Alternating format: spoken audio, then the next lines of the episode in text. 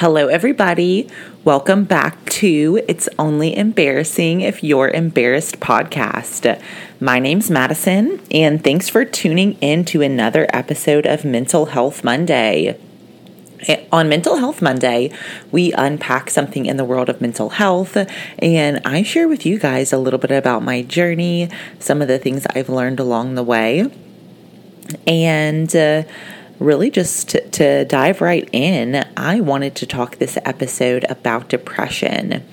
And uh, so I wanted to talk about depression because. Uh, I feel like whenever I was really struggling with depression, it was one of the most stigmatized mental health challenges, experiences, whatever you want to call it.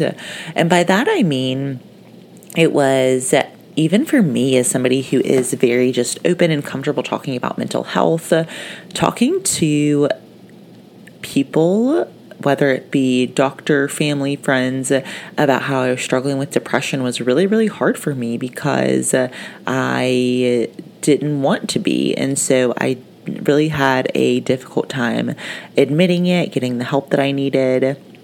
And so that's what we're going to talk about today because I want you to know that if you're struggling with depression, you do not have to feel like it is stigmatized or that you're alone or that you're the first person to need help for depression because you certainly would not be. All right, so let's talk about what depression looks like. So, depression can look like when people isolate themselves.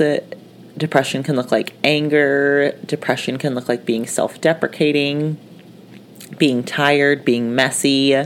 Not all of those things mean that somebody has depression, but all of those things could be signs of depression. So if you're noticing those in yourself, could be, you know, a good sign that that's something that you're struggling with. So let's talk about what depression can be triggered by.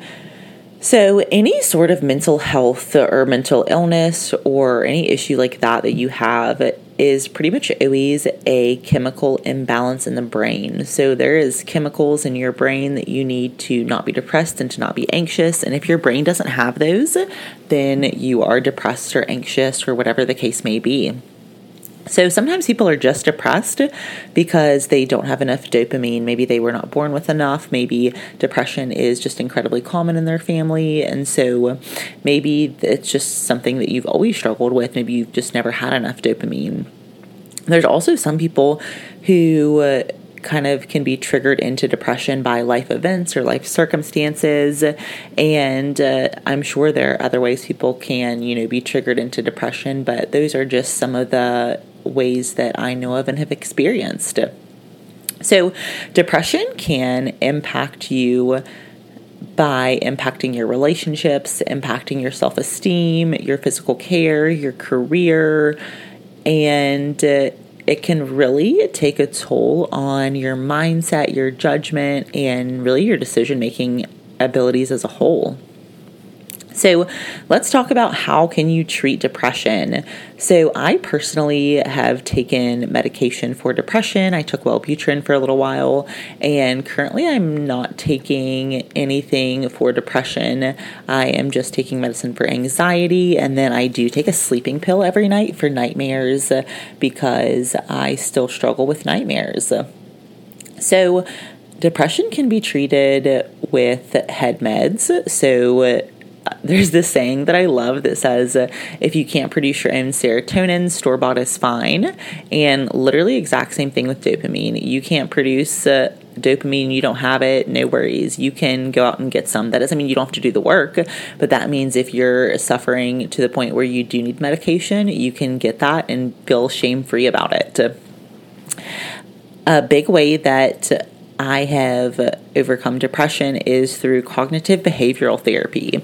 So, uh, going through the process of doing CBT therapy for a while now, it has been very influential in changing my mindset, stopping my negative thinking spirals, all of those things that used to be really detrimental to just myself and my ability to function as my highest self two ways that I really, really think you can start working on your depression literally anytime, anywhere for free meditation and affirmations. So, by starting to meditate, you can learn to truly have that mindfulness time where you can just sit with any feelings that you're struggling through. You can release them, you know, whatever you need to do. And I also think affirmations help so much with depression because I think a lot of times when you're depressed, you are not very confident, you're not seeing the good in things so, being able to do affirmations, I think, helps a lot. And if you're listening to this and you're like, I don't know what the heck an affirmation is, literally just YouTube affirmations. There's a girl called Lavendaire that I love that does affirmations. And I personally think that it is something that has really helped to change my mindset and my self confidence.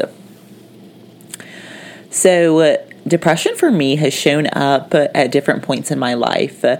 So, after my father died, I went through a pretty solid downward spiral of depression.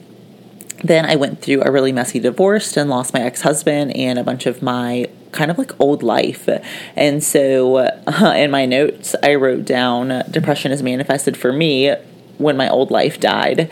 And it really is hard sometimes going through those changing seasons where you don't know what the heck's happening, you don't know why things are happening, everything just seems to be falling apart. But a lot of times, things, if you're in the falling apart season, they're gonna fall together and it's gonna all make sense pretty soon because you can't be in the falling apart season forever. It can only last so long. And I think that's another really important thing that I learned in my journey with depression really was just that uh, nothing lasts forever. No depressing day, time, month, year, none of it lasts forever. You always eventually move into a season where things start to work out, or better things start to happen, or things come together for you, or a little bit of everything in between. So, ways that you can treat uh, depression, therapy, head meds.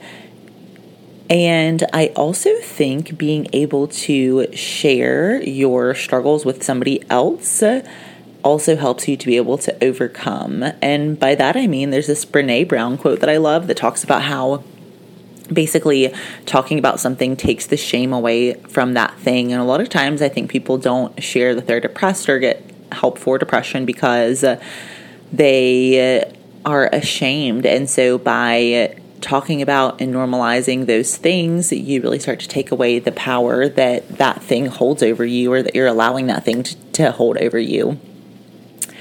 So, I really wanted to share this because depression is something that I've struggled with at several points in my life, and I really don't want to, it to be something that's stigmatized where people think that, oh, if you have depression, you're like this unhappy, miserable person. And I think because of that stigmatization, people are afraid to be honest about depression. People don't want to ask for help, people don't want to get help. So, if you fall into that category, this is your encouragement that you are not alone. You're not the only person that has ever struggled with depression. And you certainly won't be the only person that whatever doctor you talk to about depression has ever encountered that's been struggling with depression. So talk to somebody, get the help you need if you're in that boat. And uh, let's talk about uh, a couple things that can also be tied into depression. So, addiction can, I think, really heavily be tied into depression because I think a lot of times in my case, for instance, whenever I was depressed and I didn't have the right head meds, I drank because guess what? After three glasses of wine, didn't feel depressed anymore until, you know, the shame spiral started at some point and then, you know, you kind of just go downhill from there. And so I really want to highlight that if you are struggling with depression and addiction, that is not uncommon that the two are tied together. And again, no shame in asking for and getting help. Whenever I actually quit drinking, I actually went through a depressive spiral again because I did not realize this at the time, but if you've been drinking every day for like, I don't know, a couple years, and then you stop, your brain kind of freaks out. And so that is personally what happened to me. And so I had to get back on antidepressants when basically I gave up that thing that I was using to self medicate. My brain was like, what the heck? Where did, you know, that thing go? And so that was another point of my life that I got on antidepressants was really just probably in like the first 90 days when I had quit drinking. I probably took antidepressants for that time period and then came back off of them. But I want to normalize also that addiction and depression can be tied together, can be triggering of each other, you know, kind of one way or another. And of course, I want to end with a little head meds plug. So, reminder, you if you can't make your own serotonin or dopamine, store bought is fine. Talk to a psychiatrist, talk to somebody who can help you if you do need that help. Also, I wanted to end with dropping the suicide hotline. So I don't know if you guys know this, but there's now a suicide hotline that's like 911 and it's literally just 988. So if you are struggling or you run into a situation with somebody who is struggling, that is the number for the suicide hotline 988. So if you uh, listened to this episode and thought, oh my gosh, my friend is really struggling with depression. She would really benefit from hearing this. So please share with a friend, with your mom, whoever.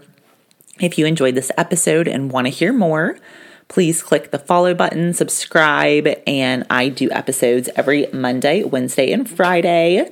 And we will be back on Wednesday with the next episode of It's Only Embarrassing If You're Embarrassed podcast. Thanks for tuning in. And as always, happy healing, babes.